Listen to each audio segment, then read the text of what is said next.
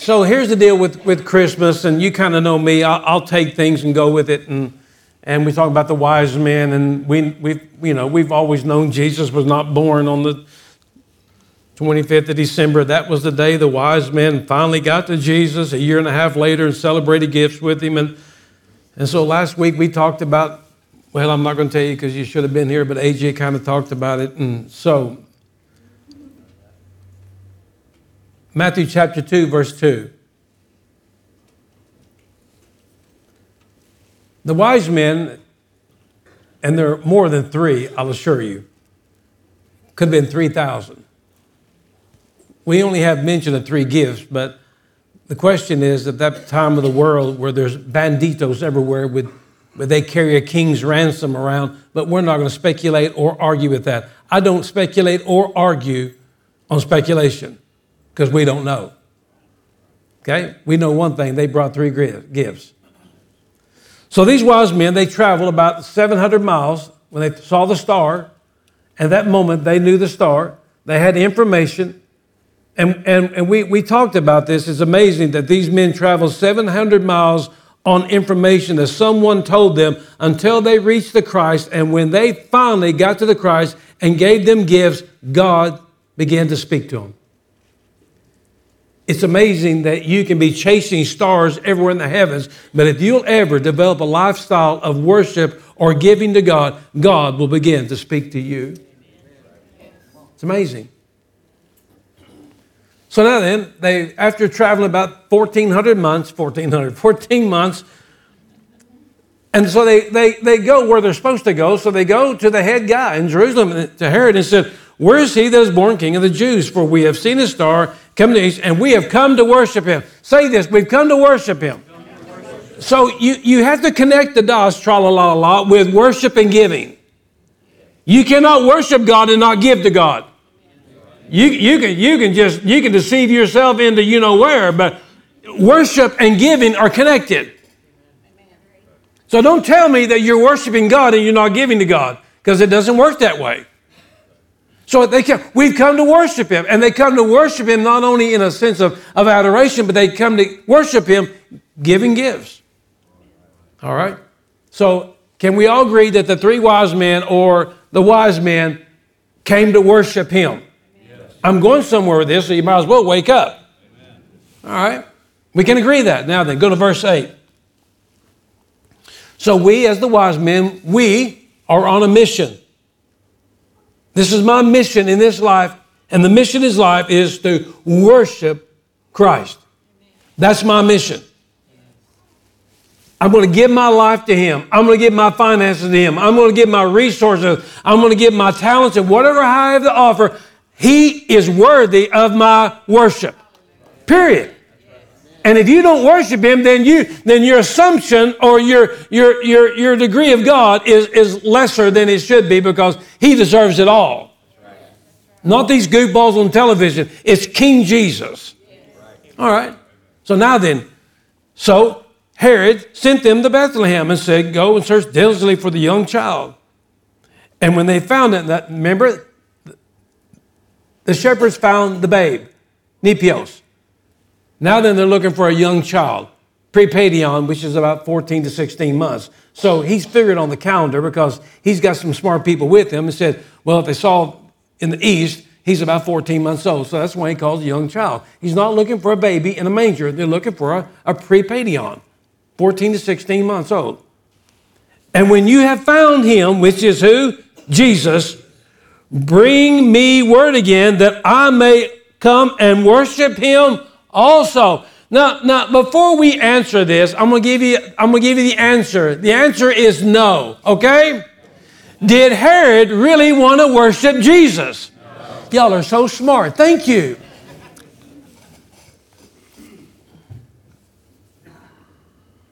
I want to so make sure that my worship to Christ is right, because evidently it's possible to get it wrong.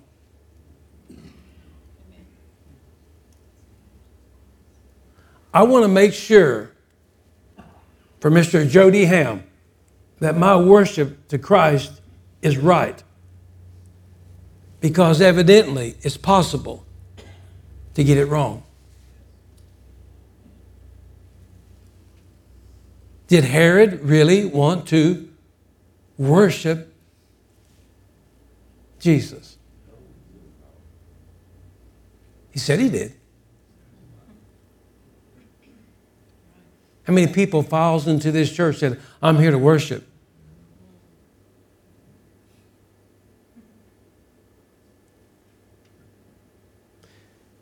Did Herod really want to give to God, or was his motive to take from God?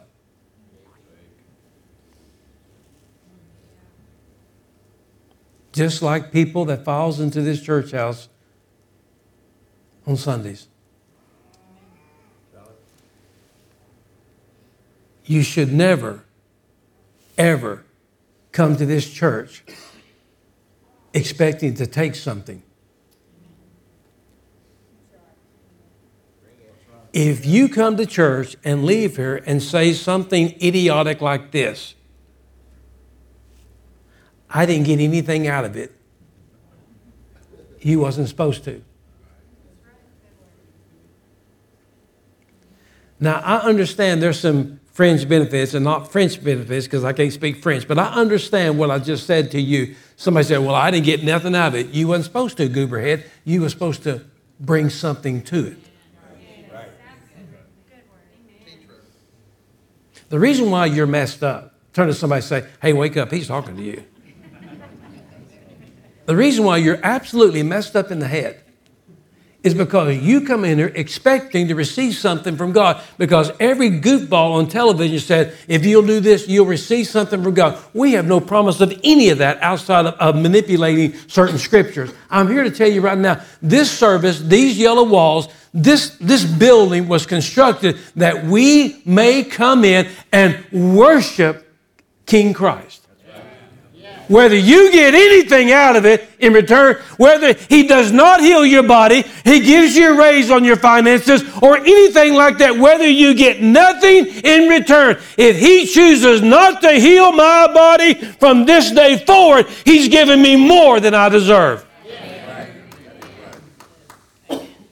So what if I put up a big old sign and say, here, come to church, but you're probably not going to get anything from God? I wonder how many people would show up.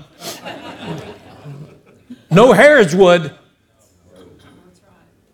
but wise men would. And I've had people fight, oh, if I'm just going to come to church and maybe get my marriage hooked back together or make her fall back in love with me. And I'm, you know, God, it reads our hearts and minds. So if you're planning that goofball scheme, it ain't working. Wise men still worship God. Their whole pursuit. They didn't bring gifts to Jesus and say, okay, now what's in it for me, buddy?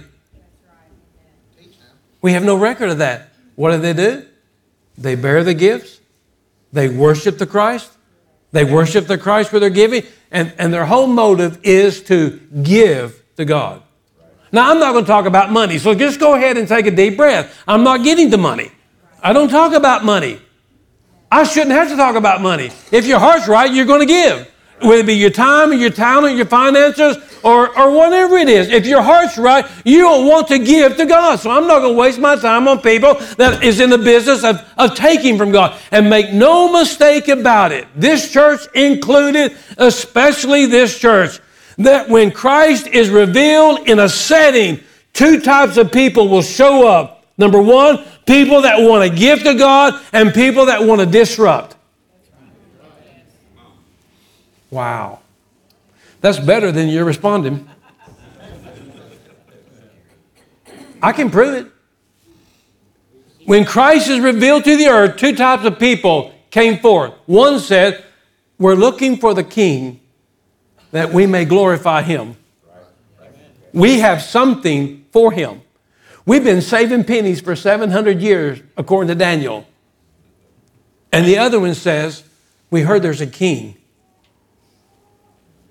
And I want to disrupt, and I want to distract, and I want to destroy anything that he has set in motion that would impose upon my kingship. When Christ is revealed in a church service, two types of people will show up. Number one, people that will want to give and honor God, and people that want to stir up a stink.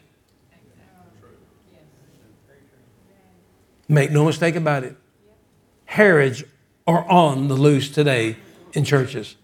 Whether it be hate, gossip, jealousy, whatever it may be, they don't want to worship the king. All they're here to do is cause trouble.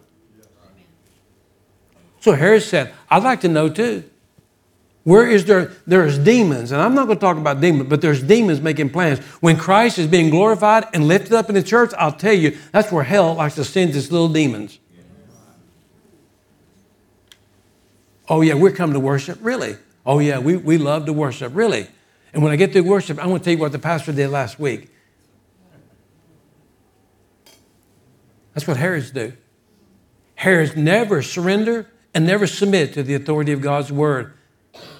Herods always want to distract and deter and devour people that come to honor Christ. So I'm not inciting anything against anybody here, of course. It's the people that are not here, but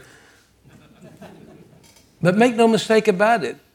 When Christ is in a church service, there are two types of people. Number one, the wise men that come to, here it is. This is all I have. I can only play 44 keys on the 88K piano, but I gave you my best. It's all I got.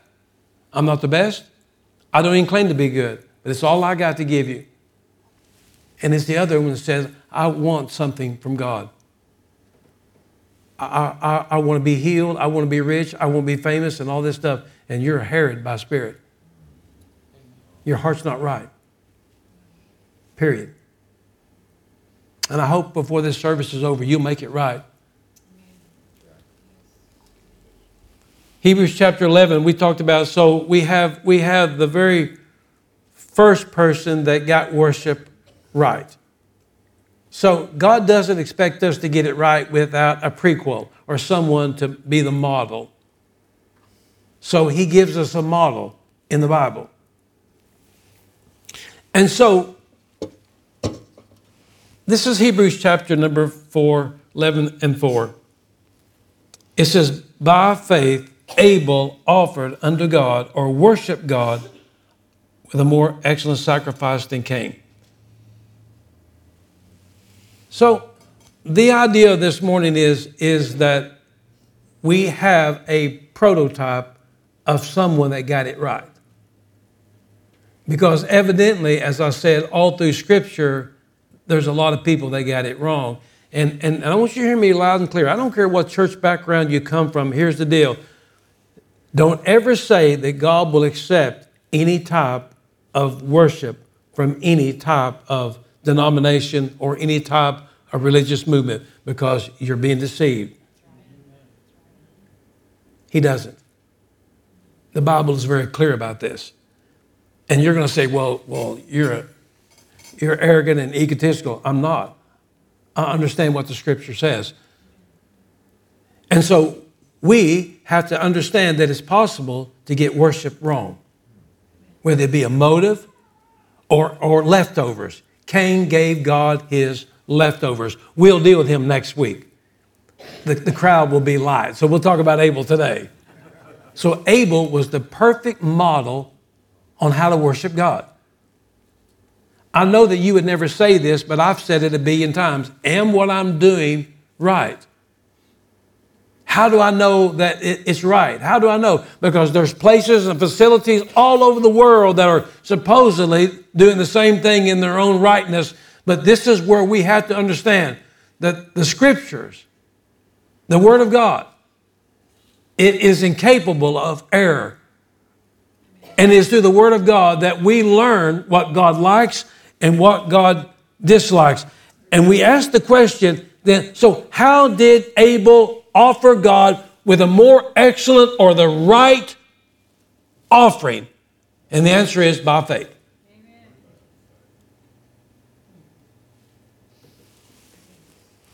We have to understand that Cain offered God a worship. But was it accepted? No. And we'll tell you why next week. But Abel got it right. because Abel offered it by faith. And faith is not simply a feeling of just having confident expectations, because Cain had all that. And for you that are in the beginner primary stages of faith, thinking that it's some type of confident expectation, you're really unskilled in Scripture. Because faith is the substance of things hoped for, with the evidence of things not yet seen. Hupostasis is the word. Faith is this bulldog bite that I'm confident in God. And no matter what I face and what I go through, God will not let go of his commitment towards me in my life. And that's really what it means. Pistis, one step in front of the other. Good days, bad days, it doesn't matter. Faith is the foundation that we live our life on. Not that we can have things that go our way or becomes better. It means that God is with us wherever we go.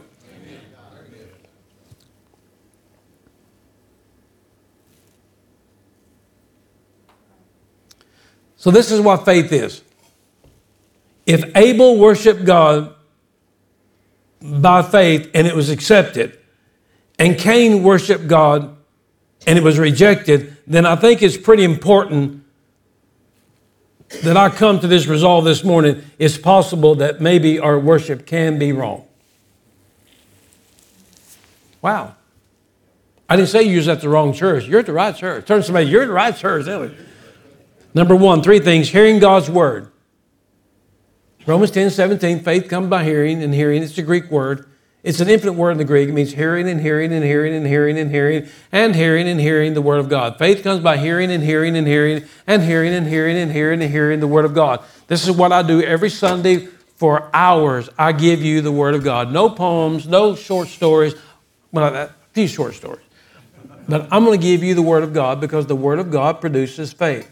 Now, there's something I want to say. How many believes that the Scripture is true, that hearing God's word produces faith? Okay. So if the Scriptures are God's word, and it is, then if the Scriptures are God's word, then isn't that seem to be the language whereby God speaks to us? So let me back that up for some of you that went to school south of Wilson. If the Scriptures are God's language, so how does God speak to us? Now, don't say that he speaks to us after I ate a pot of beans and a whole pizza one night. That's not what I'm asking you. That was gas, not God. Let's start all over for you beginners.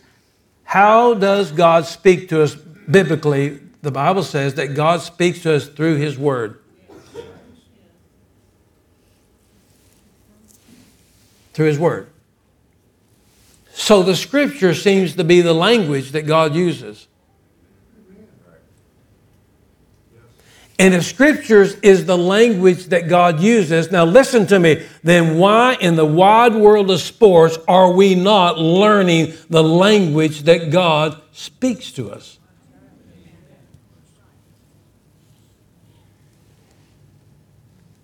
Not you, of course, but I can't tell you the amount of people that is every braying donkey in the world that believes everybody that comes on television and writes a book and Pee Wee's Big Top Playhouse, they'll believe them, but they only know about 3 verses in Scripture, and they say, oh yeah, the Lord spoke to me. And I'm going to tell you right now, I doubt it.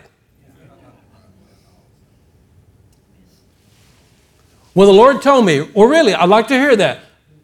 Yeah, the Lord told me this. Really? Yeah, he told me this, that he's going to do that, and he's going to buy me a car and build me a house. And I would say something, well, good for you. You go to church? No, but the Lord told me that. I'm going to tell you right now, you've lost your mind. He didn't. I'll tell you that.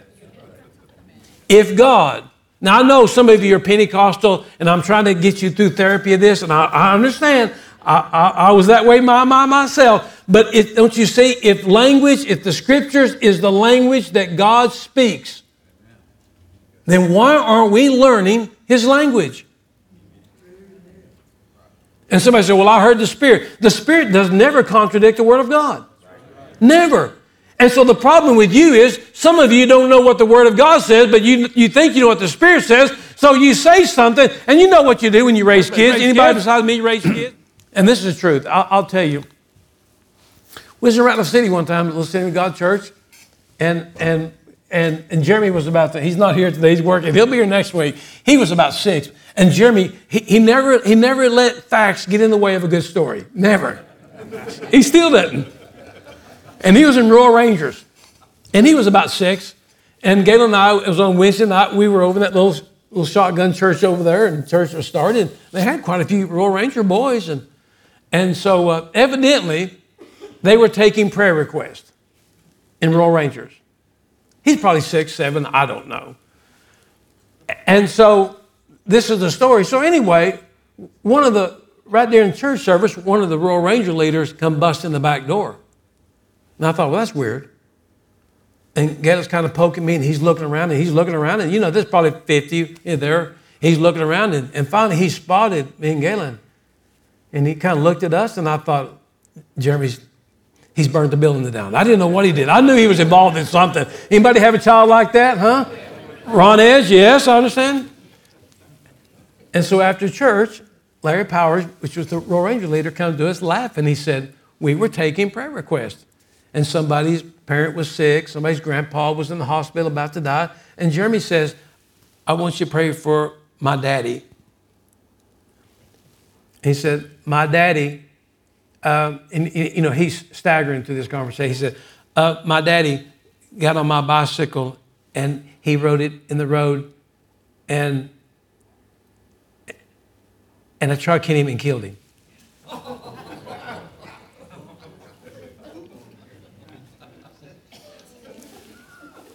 Well, I know for a fact that didn't happen. So, you know, Larry came running over to make sure I wasn't dead or whatever.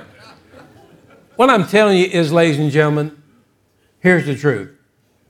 The language that God speaks to his people, make no mistake about it. If you want to go on a medium hunt, go after it. I don't care. I'll be right here preaching the word of God. The language of God that he speaks is his divine word. And it would make sense to us that if you want to hear God's language, study his word. Right. And the more you know of his word is the more the language that you will know. It's one thing for you to repeat what somebody says and not know the language. Right. You're coming in here and this is your problem.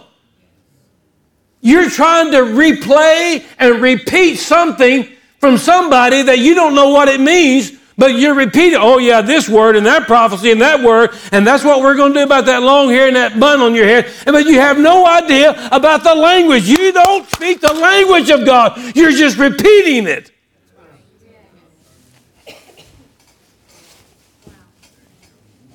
English is so easy for me to speak because I know it. And all I'm trying to tell you is this. If the language of God is his divine scriptures, then it is so important that you sit down and ring the bell and come out of recess and read his word. And as you begin to understand the language of God, you'll begin to understand that not everything has to go our way. Number two, faith is submitting our minds and our bodies to the words that we read. So faith is hearing the word of God, understanding the language of God. Harmilo just said something, and some of you say, what did he say? I understand. It meant something to him. Number two, and once you begin to understand the word of God and the language of God, then you begin to submit to that. You begin to submit your mind and your bodies to that word. And number three, and now then you begin to act in accordance to what? The instructions of the word of God. That's faith.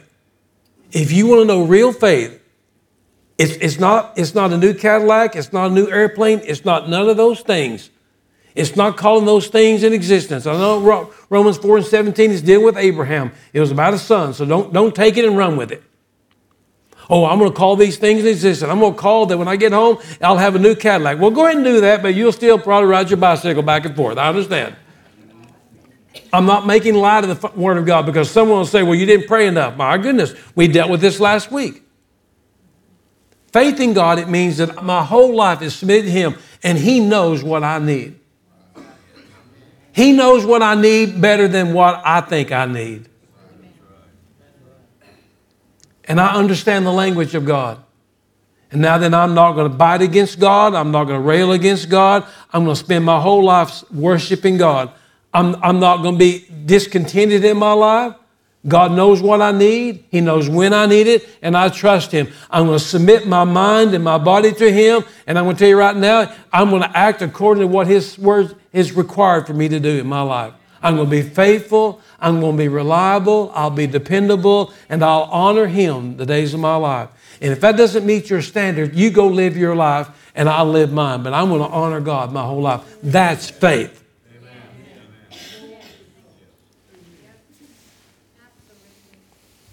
So here's some fun facts concerning Abel before we go home. Abel was the fourth human being on planet Earth. We've got mom and dad. We got the older brother Cain. And we have Abel. Number two, he was born and raised outside of the Garden of Eden. Now stop right there. I'm going somewhere with this. Evidently, Abel got it right. Cain got it wrong. If you'll show up next week, I'll open your eyes to a lot of things. But Abel got it right. And you can get it right. You can get it right if you'll pay attention for the next 7 minutes. He was the fourth person born on planet Earth. Number two, he was born and raised outside of the Garden of Eden. Number three, he was a sinner.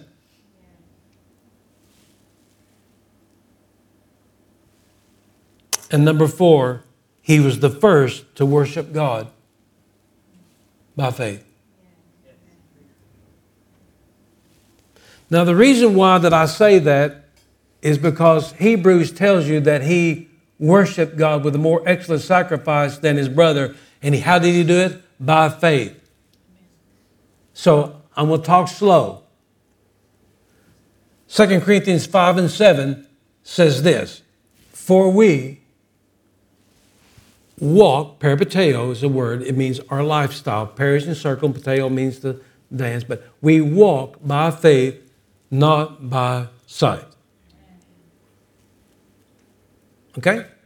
2 Corinthians 5:7. For we live our lifestyle by faith, not by sight. Or the Greek word is a word for senses. So let's get it right. My whole life, peripateo, revolves around faith in God, not my senses, not what I see, not what I hear, not what I taste, not what I touch, not what I smell. If you're not careful, the churches today are teaching you about senses, and I'm telling you, that's why it's setting you up for failure. Because if you don't feel right, if it don't smell right, if it don't taste right to your taste and your touch and what you think, then you've already discarded everything what God is doing. And I'm telling you, you've got to get this through your head. Our walk with God, our lifestyle with God has nothing to do with what you see, smell, taste, touch, or hear pleasing to your flesh.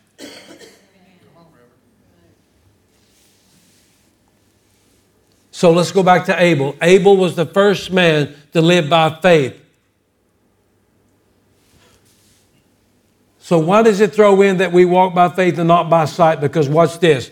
Good old mom and dad did not walk with God by faith. They walked with God by sight. You didn't have to convince Adam and Eve that God was real.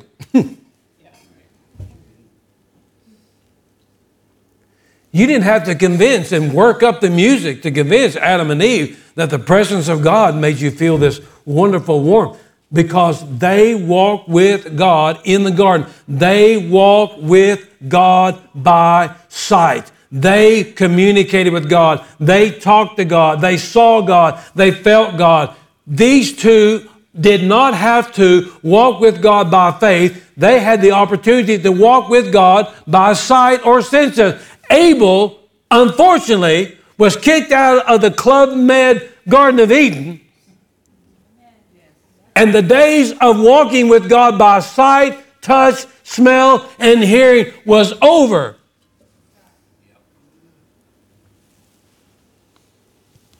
Embrace yourself for this one. Abel had to trust the instructions of what God required by people who failed him miserably.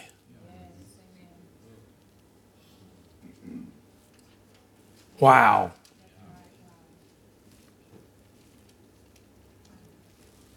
So here we are. I'm not saying that your mother and father set a bad example to you in church. All I'm saying is probably your mother and father set a bad example to you in church. Here's one, and you're not so hot yourself.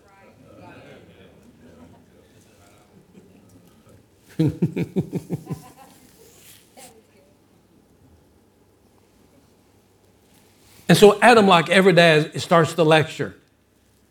And what you boys need to do. And one of them said, excuse me. And remind me again, how come we're 6 inches on the Garden of Eden and not inside Eden? And every godly man would say the same thing. Well, it was your mother's fault. That's what he would say. Did you know that it's really hard to take biblical instructions, that even though that is truth, from somebody that's failed miserably? And this is what I say to you, and Don Dixon said it wonderful. Here's the deal. I'm not the guy. I'm not the light. I'm not the message. I'm not him. I'm not the example and the icon of something that you should pattern your life around. I'm just a messenger of the message. I'm a vessel to the light. That's all we are.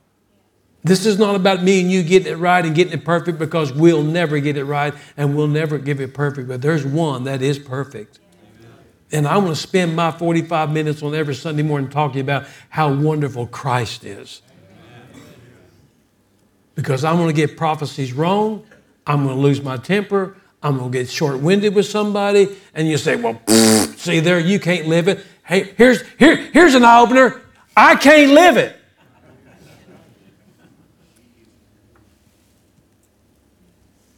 But I'll tell you one thing. That even though that we stumble and fail as parents and we don't get it right all the time, it doesn't negate the truth of the Word of God that has the power to change lives.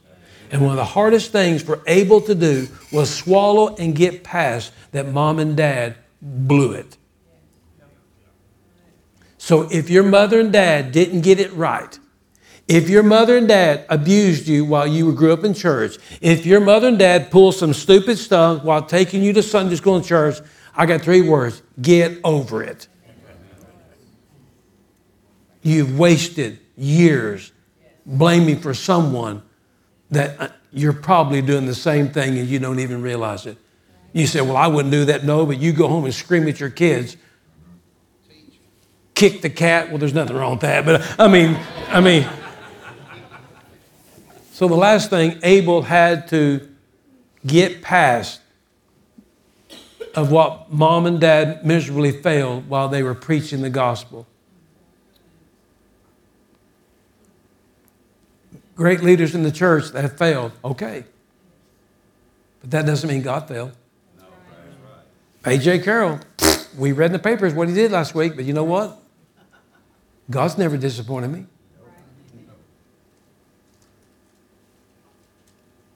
So what happens is, even on a human level, it's hard to receive instructions from somebody that probably goofed up. But if it is the Word of God, then that's the language that God is going to use to help change your life. And I'm not telling you to go back into these people and pattern your life. I'm just here to tell you that the Word of God is truth. We got to go. Now, I want to explain something to you right quick. I don't know, but Genesis chapter 3, verse 4, I want to clear up the mud here for you a little bit, and we're going to go home, really, 3 minutes. Genesis chapter 3, verse 4. I want to show you something that's kind of important.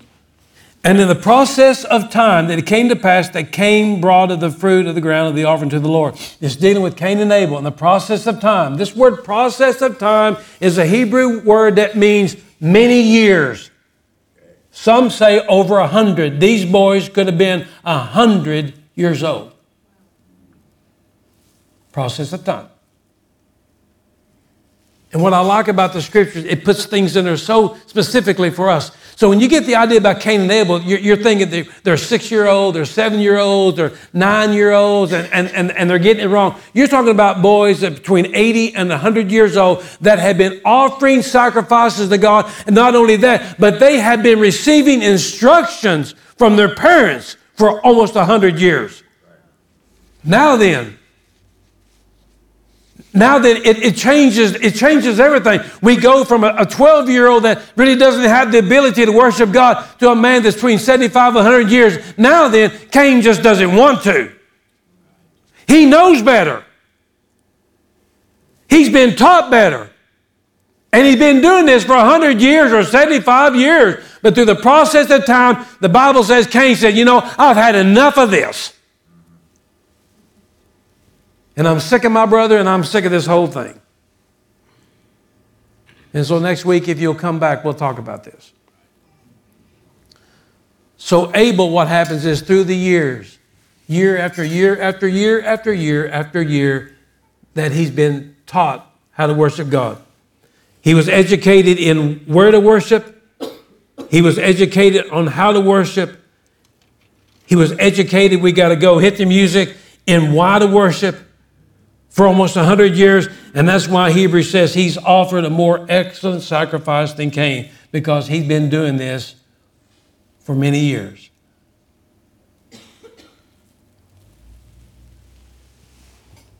That's what I'm trying to do to you. I'm trying to educate you to where to worship. It's not just a building, but where you worship is right here in your heart. That's where worship comes from. How to worship. How to worship is very easy. It's just giving God your very best. And number 3, why we worship? Because he's worthy. Absolutely. Abel was God's model to a bigger picture. When it says he offered a more sacrifice that was excellent, it's a Greek word for better. It means it's something bigger, on a bigger scale. So let me say that slowly. When Abel offered up a more excellent sacrifice, Abel was the model of God's bigger picture plan. As a matter of fact, that we're not going to talk about it, but that verse will tell you, and even though he's dead, it still speaks today. What Abel did is still speaking today. But it's speaking on a bigger level, is speaking in a bigger picture. And they're all scratching their heads when Paul writes this. So let me tell you how this ends.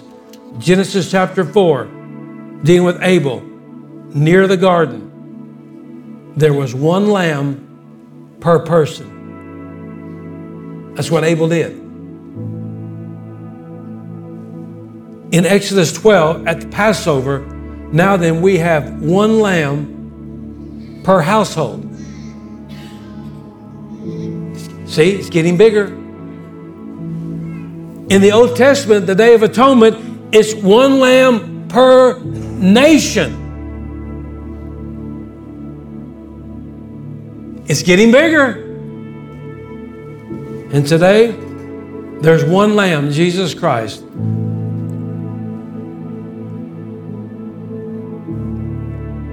For the entire world. You see what Abel did that night by faith. It was a more excellent sacrifice, not in the contents of it, which it was, but God said it's a bigger plan. It's a bigger picture. It's going to start with Abel. It's one lamb per person, but before long, it's going to go one lamb per nation. or one household, then it'll go from one lamb per nation. And before long, when my son comes, it'll be one lamb for the entire world. Jesus Christ is the Lamb of God that has the ability and the power to save mankind. So what's my response? By faith, I accept it. I quit working for it. So this morning, I really want to be a wise man, and I want to continue to worship God. I don't want to carry the spirit of Herod to come into a church where Jesus is alive and stir up and disrupt and deter and distract. That's only Herod. Look past me. Get past my imperfections, would you? We have a wonderful body of believers that have sold out to Christ. Can you just get past us? The styles of music and the colors of the wall, can you get past that and see what this thing is about? This thing is about Jesus Christ, our King. And you won't find a better church to go to that we are all in love, not only with God, but we love one another. Well, I can't go there because I think he stuck his tongue at me. Oh, good Lord.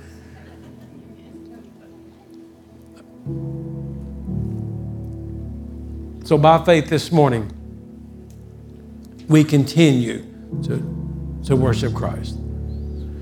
Father, today, from the bottom of our heart, if there's one thing that we know for sure, something has happened in our life. We know this for sure. We may not can legibly put it on paper. We not use great vernacular to describe it, but I know one thing. I'm not the person that I used to be. I know that for a fact.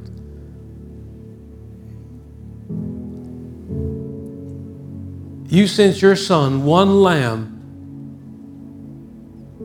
for the whole world of whosoever will. And that whosoever will was me. And Father, this morning we continue to pursue the Christ. And we want to honor him and we want to worship him. And this morning, let one thing said, that we come to this place of service not to take home anything. We only come to bring you our gifts. And we share gifts with one another, but our whole focus this morning is to honor you as Lord of our life. Thank you. If you never heal my body again, you've done enough. If you never give us another dime pay raise on our paycheck, you've done enough. You've done for me more than I've ever deserved. Giving me salvation is more than I ever could deserve. You've done enough for me. And I want to spend, along with these people, the rest of my life just simply honoring you.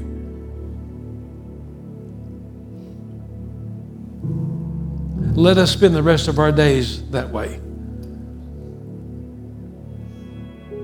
And let it be said of us this morning, without making light of the scriptures about Abel, let it be said of us that we worship God by faith.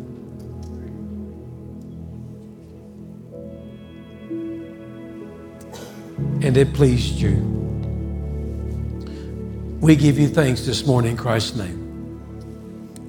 And all the people of God said amen. Amen. If you love the Lord this morning, stand and give the Lord a praise offering. The Lord is worthy to be praised today, huh?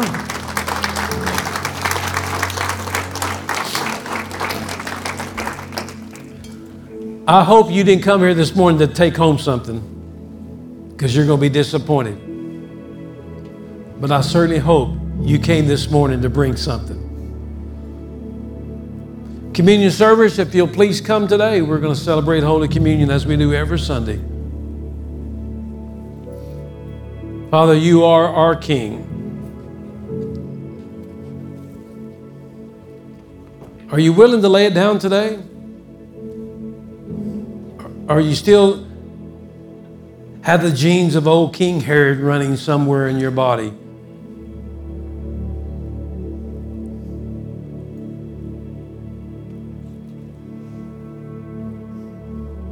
That night he sat with his disciples and he took the bread and the cup. The last two things that we've been instructed on is here. This is it. Forget all the miracles. There was no lessons on how to perform miracles. He didn't give them a crash course in gifts of the Spirit, nothing. This is it. The cup and the bread. And being the last words out of a man's mouth in instructions, I think it's very important. He said, for 1,500 years, you've been celebrating this Passover with the unleavened bread. John 6 says that your fathers, manna rained down from heaven, and your fathers did eat, but they hungered. But Jesus said, my Father has sent me down as the bread of life, and if any man eat of me, he will never hunger again. I am the bread. And he said, for 1,500 years, you've been celebrating the lamb's blood that they would take.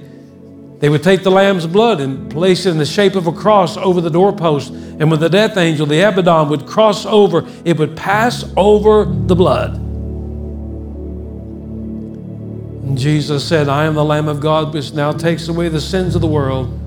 And my Father will take my blood, and in the shape of a cross,